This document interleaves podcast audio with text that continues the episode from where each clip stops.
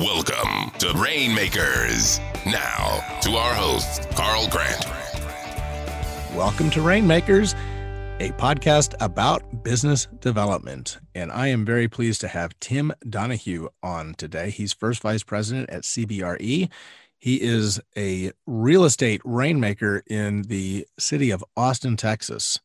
And as you all may know, Austin, Texas is on fire right now with uh, the announcement of Oracle coming in and Tesla and many, many, many uh, new companies. So, Tim, welcome to Rainmakers. Carl, good morning, and thanks so much for having me. Really appreciate the time and uh, look, looking forward to a great conversation with a great person. Uh, thank you. And so Tim and I recently got to know each other. Um, we caught up over lunch last week and hung out in the afternoon, and we were introduced by a mutual friend here in Austin, Texas. And, uh, you know, I, I, think you and I really clicked just uh, sitting down and, and chatting with each other just about stuff. And, uh, and I take it you're really good at what you do because it seems like you know everybody in town. And so I know from what I do that you just don't wake up one day and know everybody in a city and work on some of the biggest real estate deals in that city and around the country and the world, by the way. Um, so, how did you begin to build this network of relationships that you have, Tim? Carlo, it, it's a great question. And I think your intuition is definitely right. You, you don't wake up and just decide, I'm going to be involved with the community. Uh, I, I, think, you know, I think it's important that we, we take a little step back and uh, recognize some of, some of where I came from to get to where I am and, uh, you know, uh, hopefully going and a bunch of hard work. Uh, first and foremost, I, am very lucky. You know, I, I, think my personality and my passion has married very well with my profession. You know, I think it was Mark Twain that said, if you love what you do, you'll never work a day in your life. And, and it kind of holds true. A lot of what I do in this occupier world, or tenants, as many people know it, is really the brokeraging of relationships and I love seeing people get together and have commonality, uh, drive thoughtfulness. And I'm really lucky and blessed in terms of, I call it my Irish triad. when I started in, excuse me, when I started in uh, corporate real estate advisory work, it, you know, in suburban New York City, where I'm from, I was uh, very lucky to have three great mentors. And uh, McCarthy, O'Callahan, and Cuddy were their names, just to make sure that everyone knows that it's that why I call it the Irish triad. Mm-hmm. And one was an amazing networker and understood the value of, of knowing people and uh, really knowing them, just not knowing them on a LinkedIn page or knowing, uh, you know, uh, you know where they like to have their favorite steak, but their birthdays, their kids' birthdays, their likes, their dislikes, their their views on, on world issues, domestic issues. Uh, another mentor was an amazing canvasser or business developer. And this, this man was able to knock on doors and make everyone around him feel very comfortable and just had a very this this big personality but inviting at the same time so as not to be intimidating mm. and the third mentor and i think it kind of lined up pretty well uh, carl was uh, a man with tremendous acumen, uh, a lot of transactional know how. And so while I was uh, building this uh, identity as someone that was uh, seemingly likable, knock on wood, uh, and then being able to connect people so the canvassing, business development, and the networking was there. And then I would get a fish into the boat, so to speak, and I wouldn't know what to do with it.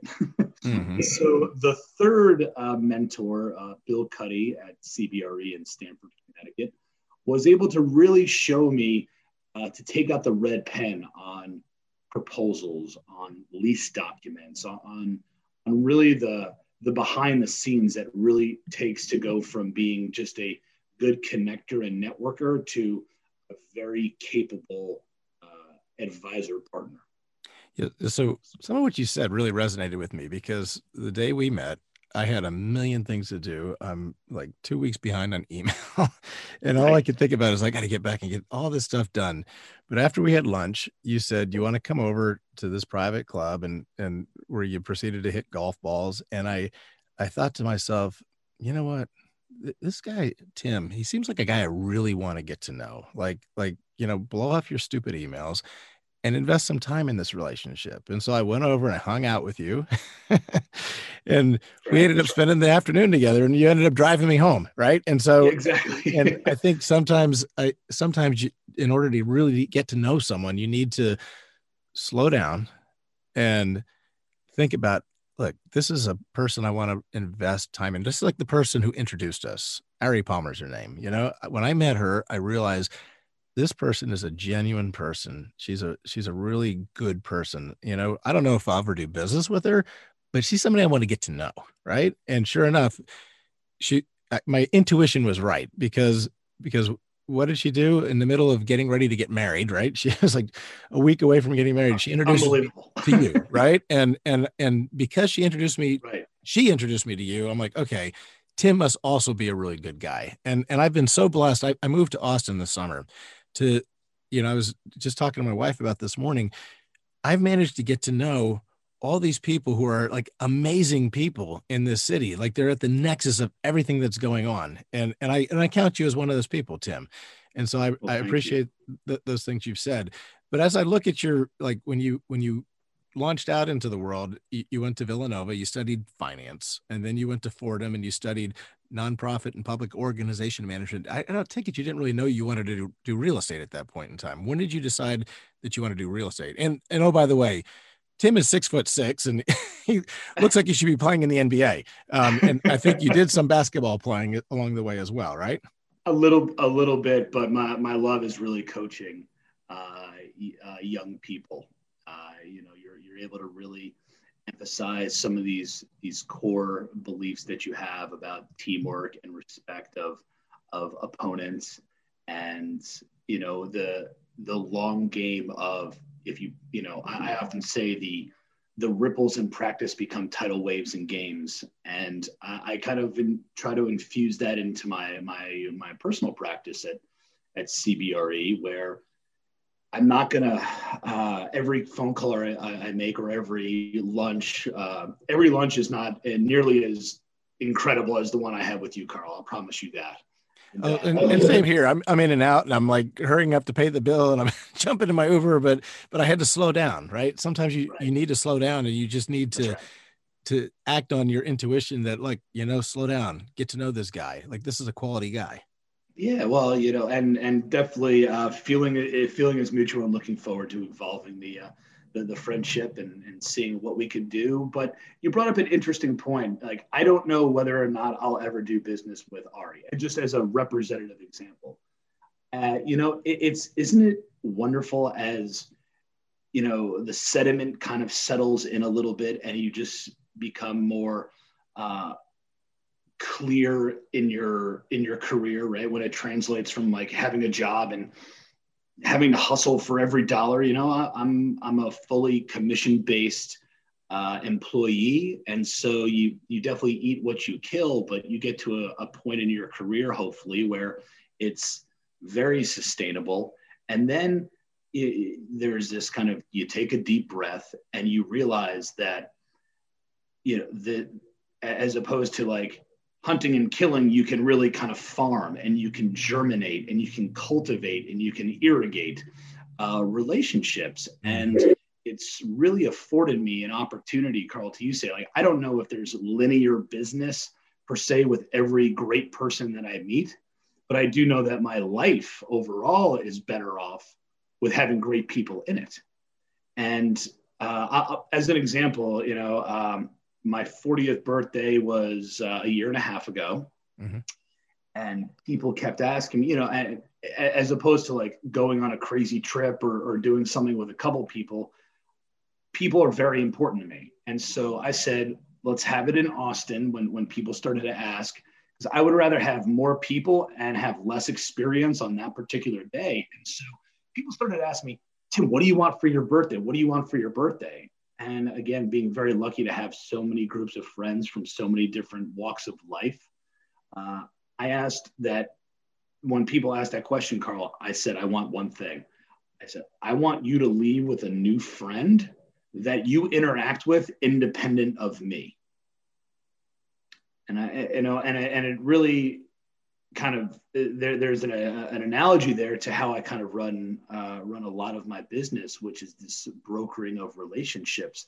Very often, I find myself uh, pre-COVID, at least, trying to host events where thoughtful, intelligent, moral people are having these wonderful collisions. And thoughtful, intelligent, moral people that have wonderful collisions of conversation and are able to get together and at least have respectful conversations, whether or not they yield business opportunities from it. In the long run, I find that, you know, the, the idea is, well, yeah, well, of course, Tim does my real estate. You know, it, it when after 17 years of, of doing this, you can, you know, you're just kind of like, oh, well, Tim's my guy. And he'll get he'll do a great job with his his team at CBRE, but he's a good person. And so when you get when you can lead with he's a good person that has my best interest in mind, and then the job that you're tasked to do is almost secondary because of the person that you are. It th- that's a great feeling. You know, I, I had a I had a, uh, a competitor in my old market, right? When I was young, I said, "What's your Tim? What's your favorite part about this business?" And as a young guy, and you know, you're scratching and clawing for business, you say, "Well, when I get paid." He goes, "No, no, it's not." And I go, "Excuse me, what?" I think I know when is my when, when my favorite part of the business is. He goes, "No, no, the, the, the best part about this business is when you win a transaction, when you win the faith of someone that could pick anyone else. Because uh, effectively, Carl, what, what I do, um, a lot of other organizations can do it. Mm-hmm. Uh, I, I, would make the value proposition that CBRE's platform is is uh, pretty superior from a number of ways. And I work for our next largest global competitor and for some boutique firms. I think I have a pretty good bird's eye on it. But to a to a potential client, uh, brokers A, B, C, and D might look pretty similar. And how we do it is what are the differentiators? And it's, I think it's genuine care. And, and we're able to really drive some some great relationships and then the business will come and so that, that's interesting so so it's not so much about the real estate the real estate is is just part of the equation it's it's more about the relationship because i think about it i i sell i've sold accounting services, I sell legal services, but I'm not an accountant and I'm not a lawyer. Right. But I, but I, right. I do a lot of what you, what you're talking about. I just haven't thought about it as profoundly as you, you have, but, but that's what I do. I develop relationships that turn into business and I'm top of mind when they need to get something done. Sure. exactly right. exactly right. And I don't, I don't want to discount uh, the the real estate component of what we're doing. But I'll give you an example. Some of what makes my team pretty dramatically good is in, in, in this local team in Austin is twofold. One, creative solution orientation. For instance, I had a client come to me about two years ago, and he comes into the, my these beautiful offices at 500 West Second, and he goes, "Tim, before you start with the real estate, if you solve my parking problem, you got my business. and I looked at him, I go, give me 24 hours. Because sure, it had to do with the real estate per se, but there, there was another, there was a people issue. If my people have to park 10 blocks away in Austin in August, guess what? I'm not going to that building, or I can't go to any building, or, you know, and, and so it was a bit of a test. Yeah, it was 106 degrees in August. That's right. August. In the shade. Yeah, right.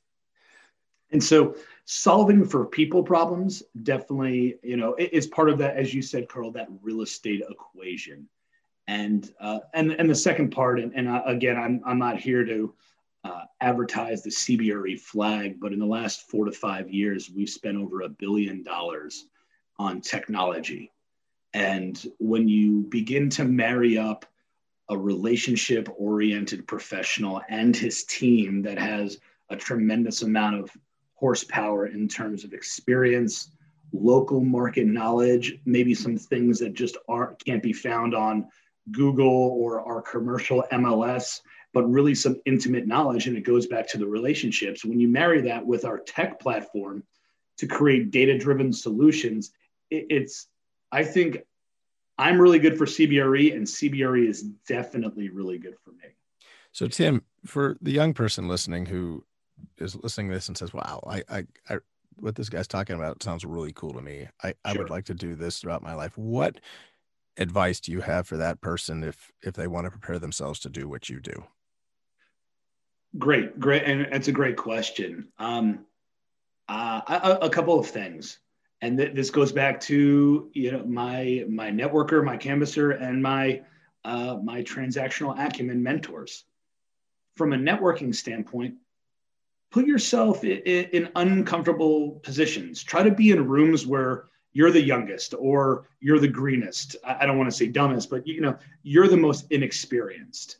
And respect yourself, but listen and shake hands and ask probing questions you know, it's one of my favorite quotes to the illuminated mind, the whole world shines and sparkles with light.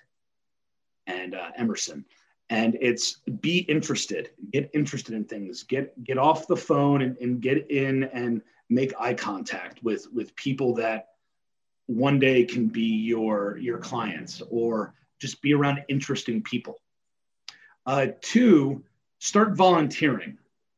You know, volunteering is a showcase that you care, that you have passion, and that you're thinking outside of yourself. And then the, the goal as a very young person, you know, early 20s, is to go from volunteer and then eventually go to board member. And what happens there is uh, it, it shows longevity, but it also shows uh, an, an understanding of structure. And so when you start to talk to people about their organizations, Carl, there, there is this idea that um, okay, I understand how corporate governance works. I understand how uh, boards interact, you know, or nonprofit boards act with the executive director. And a lot of those are translatable to, to you know, how you're going to interact with uh, boards of organizations or the C-level suite, etc. Uh, and then three, and this is something that is I'm not great at, that I always am constantly willing to get better at, is organization. If you're not, you know, and there's not like one, it's not a one system uh, works for everyone, but find a system where you are populating a calendar, you're populating a business plan, you're populating a notebook, or all three and and really commit to a discipline. Oh, and the other thing, and I and I told a a young uh, a young broker that just entered uh, our our business probably inside of two years. I kind of said, "Hey, there's 24 hours in a day, so I don't know why you don't uh, you're not working that much." This is a this is my new sport. It's a very competitive 100% commission based uh, you know occupation and you have the license to go make money and so for someone that's not willing to grind in and work and work and work and 2 a.m emails and 5 a.m phone calls to, to london because it's midday over there, it, there there's not going to be a very long seat at the table for someone who wants the nine to five in our in our uh, chosen career well tim donahue that's great advice. I appreciate you joining me today on Rainmakers.